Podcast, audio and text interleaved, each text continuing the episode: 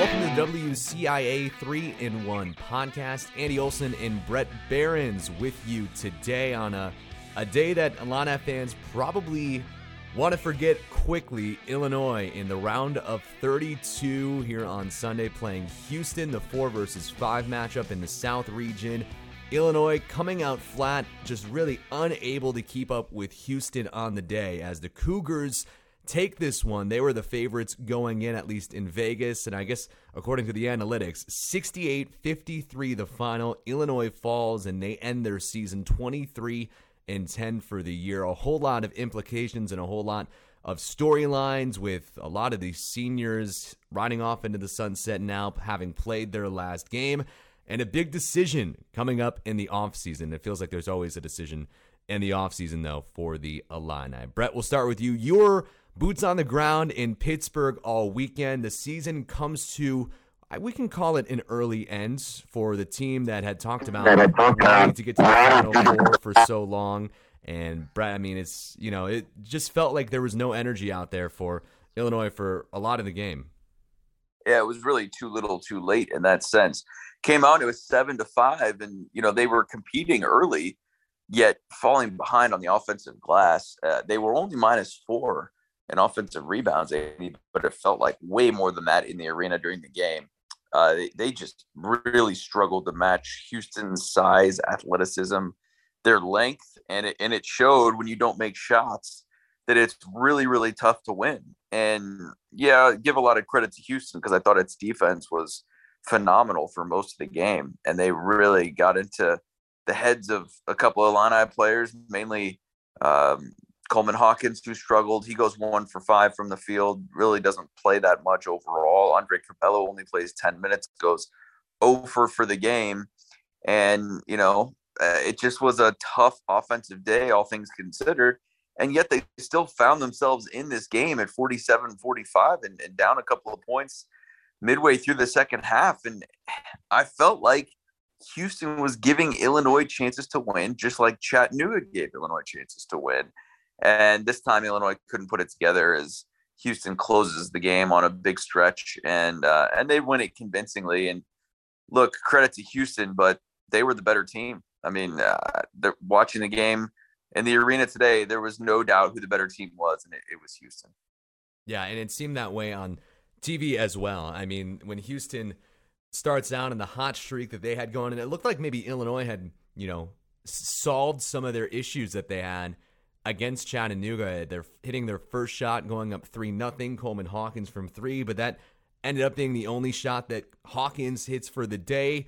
And then the freshmen come in towards the end of the second half, and like, all right, Illinois has some rhythm going, and Trent Frazier knocks down the three right before halftime to cut it to a four point uh, um, Houston lead at, at that point. But Frazier only two field goals for the day, which is just more of what we saw in, in that first game of the NCAA tournament against Chattanooga. Plummer uh, only two makes as well. They were both from three. He ends up two in ten from the field. Kofi Cockburn, the only one in double digits for the Illini. He only had 11 shots total from the field, and even though Houston was playing him.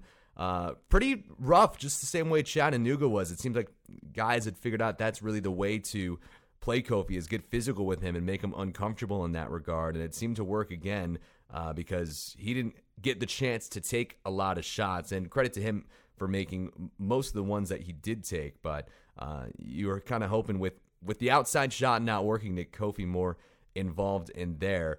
Uh, so let's start or let's keep going with with in that direction, Brett. Kofi, I mean the big day and the you know the the other seniors and the veterans, the upperclassmen not doing enough when, when it really mattered in this one. And, and they really haven't if you include uh, the Big Ten tournament in the first round for the entire postseason. Yeah, and I've said all along, Andy, I think it, it's going to come down to Kofi Cockburn, and, and he has a pretty good game today, all things considered. Takes 11 shots, though, and I thought you'd like to see that number a little bit higher. He goes six for 11, seven for seven from the free throw line. That's a big time improvement from Friday night when he went five for 10 and really didn't look comfortable at the stripe. And so he goes for 19. And, and I don't really think that's a bad day, so to speak, for Kofi, but it's also not a great day. And Illinois needed Kofi to be great. They needed some guards to help them out. And and that's just not the case today. And, and that's why Illinois is, is, you know, already at home here as we tape this on a Sunday night because you didn't get much from Plummer, you know, two for 10, two from seven from beyond the arc. And, you know, you, when you add Da'Monte Williams going over and Trent Frazier only making two shots, where does the offense come from? And, and that's the difficult part.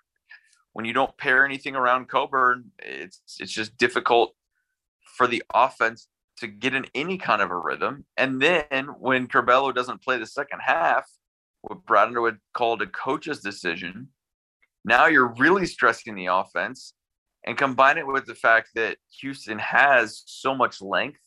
They get in the passing lanes and, and they make it really, really difficult because of their rebounding, especially you're only get one time down the floor. Now you've got a recipe for really, really tough offense and and I think it got in their head. They didn't make shots here down the stretch of the season. You go back to Michigan at Michigan, where you feel like this team is on an upward trajectory, and I just really haven't seen that same type of urgency or trajectory since. Yeah, Grandison played four minutes, but of course still seemed to be bothered by that shoulder that he injured against Penn State uh, towards the end of the regular season.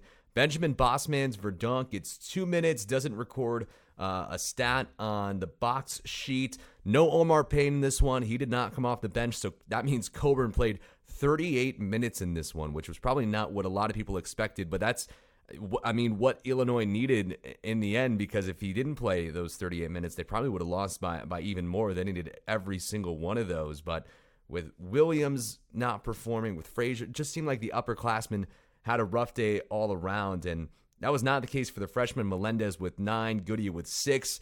You could see that Underwood wanted to make that adjustment early because it came in about midway through the first half when you know Illinois was struggling from the field. And these are two guys that both of the freshmen didn't see the court in the first round against Chattanooga. So you could Underwood understood that something needed to change, something needed to give, or else this one might have gotten out of hand. And it just seemed like the freshmen, and I want to know your perspective being there, Brett it seemed like the freshmen maybe didn't know better uh, to be afraid of the moments where it, it, felt like some of the upperclassmen were maybe more passive. Da'Monte Williams um, turned down a couple of open looks to, to drive the lane. Hawkins, I know one time in particular, had a completely wide open look and passed off to Curbelo, who, who shot a really long three, which is not really part of his game and probably shouldn't have taken. But when the freshmen got in there, in, got in there, they just weren't playing with fear, which is what Illinois ultimately needed uh, for the game and at that point in the game.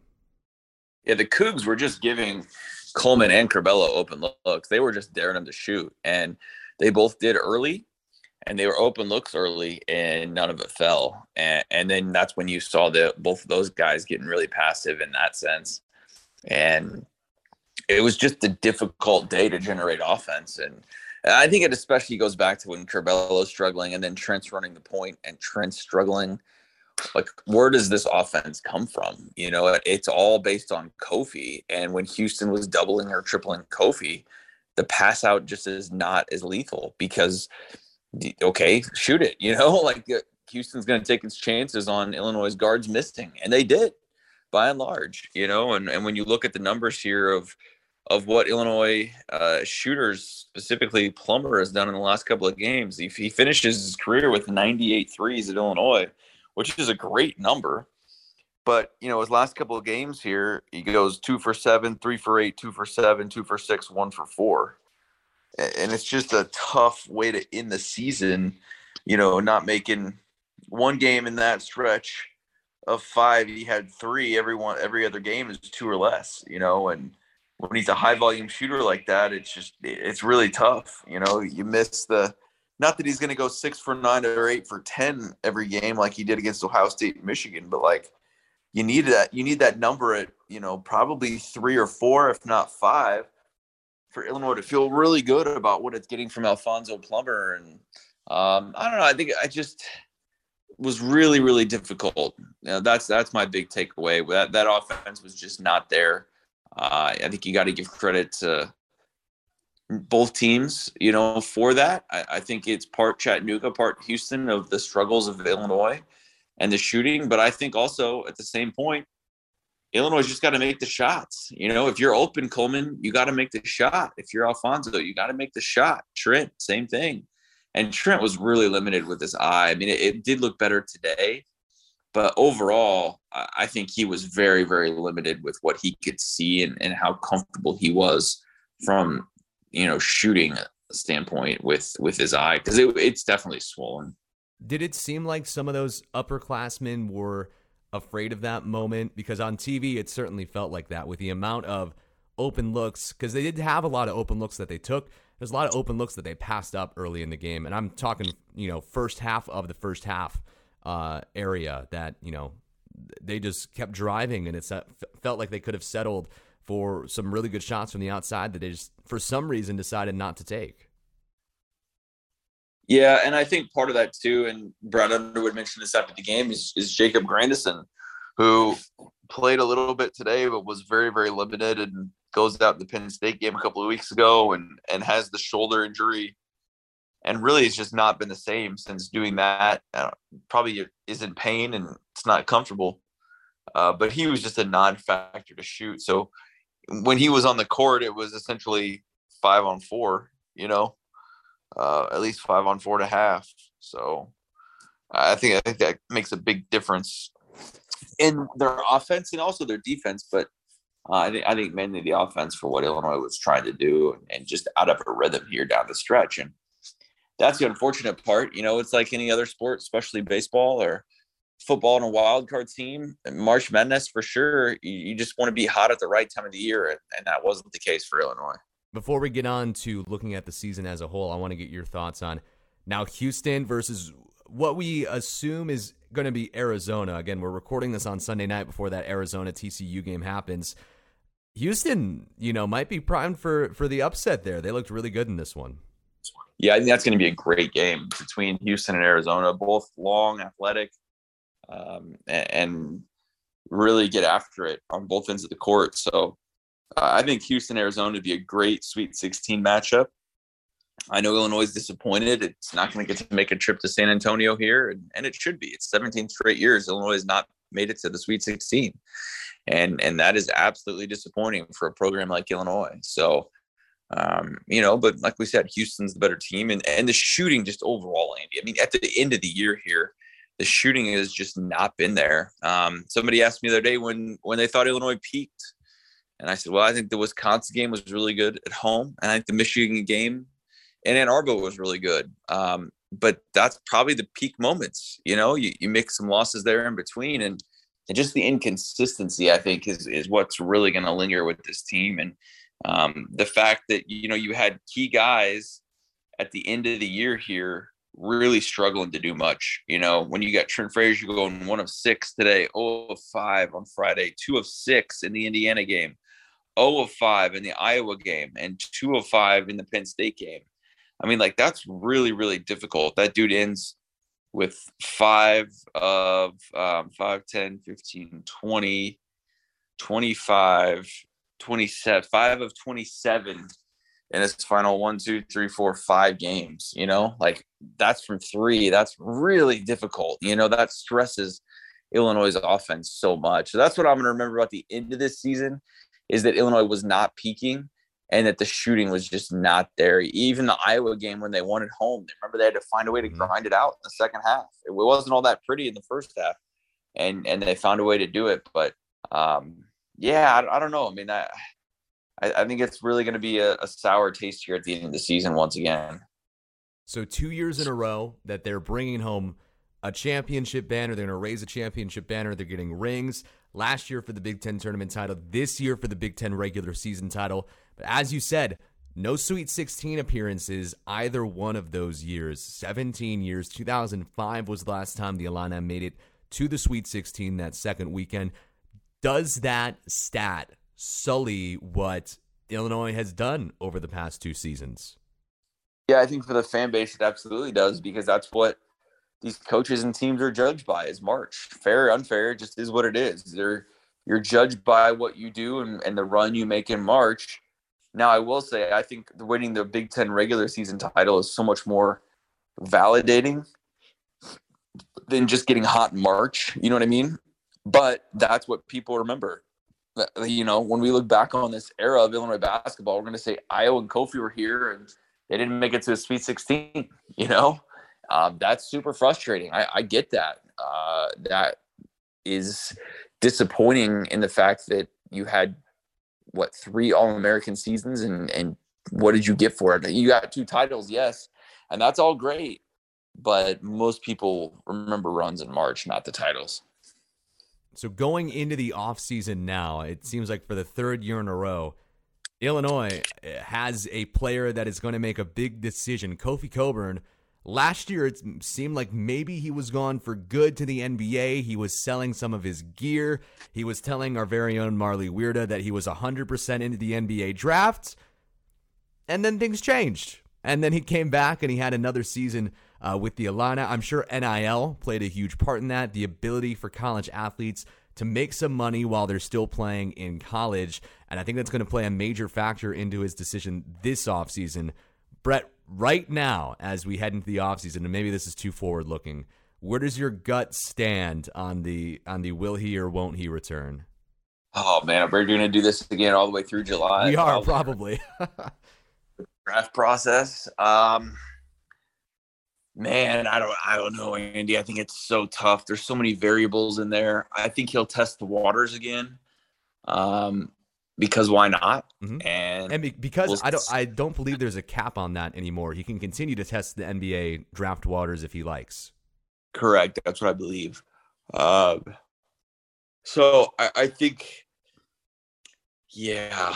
Oh man. I'm gonna say he goes, but I also said that last year and he came back. So if, if he does come back, he can be the all-time points leader. He'll be the all-time rebounds leader. He already is the all-time double-double leader. Like, I think he can truly cement his name as one of the best players, if not the best player of all time in Illinois. If he comes back, I don't know what that means to him, if anything, but I think that'd be pretty cool uh, for him to leave a legacy that is the best ever. You know, um, if he really wants that, I, th- I think that's pretty neat.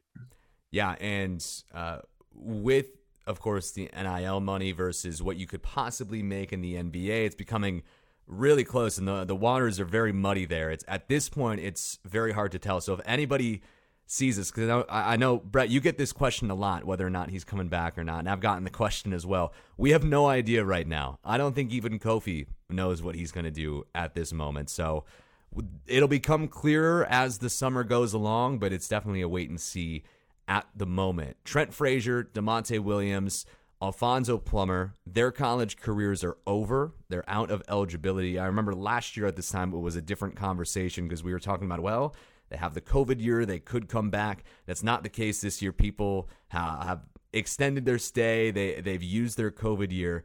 Uh, another qu- person to keep an eye on, Jacob Grandison, had his senior moment, had the ceremony and everything went along with the other seniors, but technically has one more year of eligibility remaining as well. Austin Hutcherson is another one to look at coming off an injury. He's sat for a year because of transfer rules, has now missed two seasons in a row because of injuries that he sustained that were season ending. Uh, so those, those three, Cockburn, Hutcherson, and Grandison will be really interesting to see what happens in the offseason. Of course, Illinois with three signees coming in in the class of 22, making up for those three guys leaving. So if there will be any transfers in, it's going to have to be some transfers out as well. And we're going to talk about all this, I'm sure, as it all unfolds in this offseason. But Brett, 23 and 10, 15 and 5 season for the Illini. So far removed from where guys like Trent and Da'Monte started with this program when they were a, bottom feeder really in the Big Ten. The Big As we wrap up this episode, this conversation, this entire season, let's wrap it up with the legacy of specifically those two guys, Trent and Da'Monte, sticking with this program and really just changing the course of what Illinois basketball is. Yeah, and I think that's what Trent's going to be remembered for is the guy that really sparked it all, and, and Da'Monte too. But Trent was a better player than Da'Monte, so uh, I think that's going to be his legacy and and the the one of the guys and the lead guy. You know, Ayo is the star, but Trent was the one that was there first. You know, back in 2017, and and he really took the lead on a lot of that. And so, um, I think they'll be paired, and I hope Trent is remembered fondly uh, because he really did stick it out and he became a really good player, became a fantastic defender. He was not that when he started. Uh, didn't know how to play defense at all and really invested in his game and himself and, and Brad Underwood's teaching and, um, you know, got Illinois basketball back on the map. You know, five years ago, if you would have told Illinois fans everyone win a Big Ten title, they would have taken that no matter what the outcome was in the NCAA tournament. So it's all about perspective in that. And, um, and Illinois is back. Now it's on to keeping Illinois basketball on the map.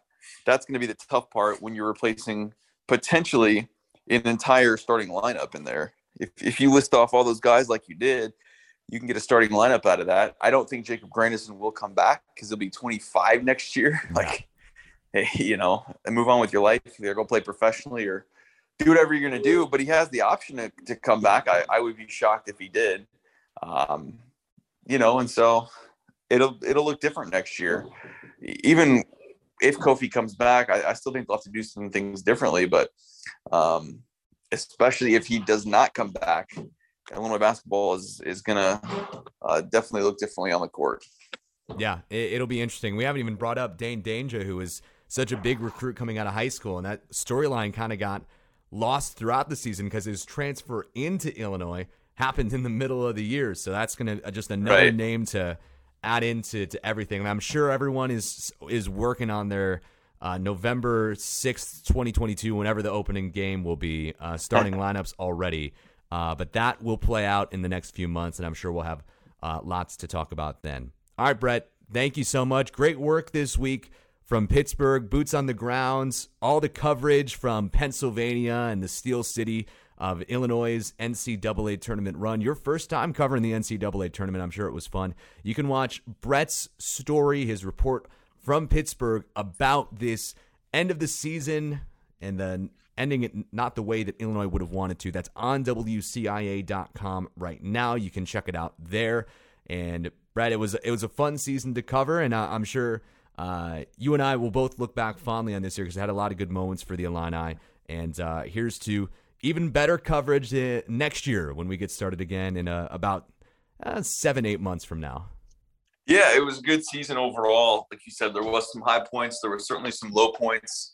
You know, when you look at 23 and 10, I think there's still some things to be desired there on the overall record, but 15 and 5 in conference is fantastic, you know, and to go 13 and 3 at home there this this was an overall successful season. And, and that's really difficult to look at objectively in the moment and, of today when there's disappointment for Illini fans but um yeah I, I, think i think it was a positive season overall especially considering andy everything they had to go through you know from covid to all the injuries to um just the laundry list of things that did not go their way and yet they were able to come out and still win a Big Ten t- championship and uh, a regular season one at that is is pretty remarkable. So credit where it's due to Illinois, and uh, now the key is trying to build off of it and uh, what kind of personnel and players you can get for next year. So we'll see what happens, but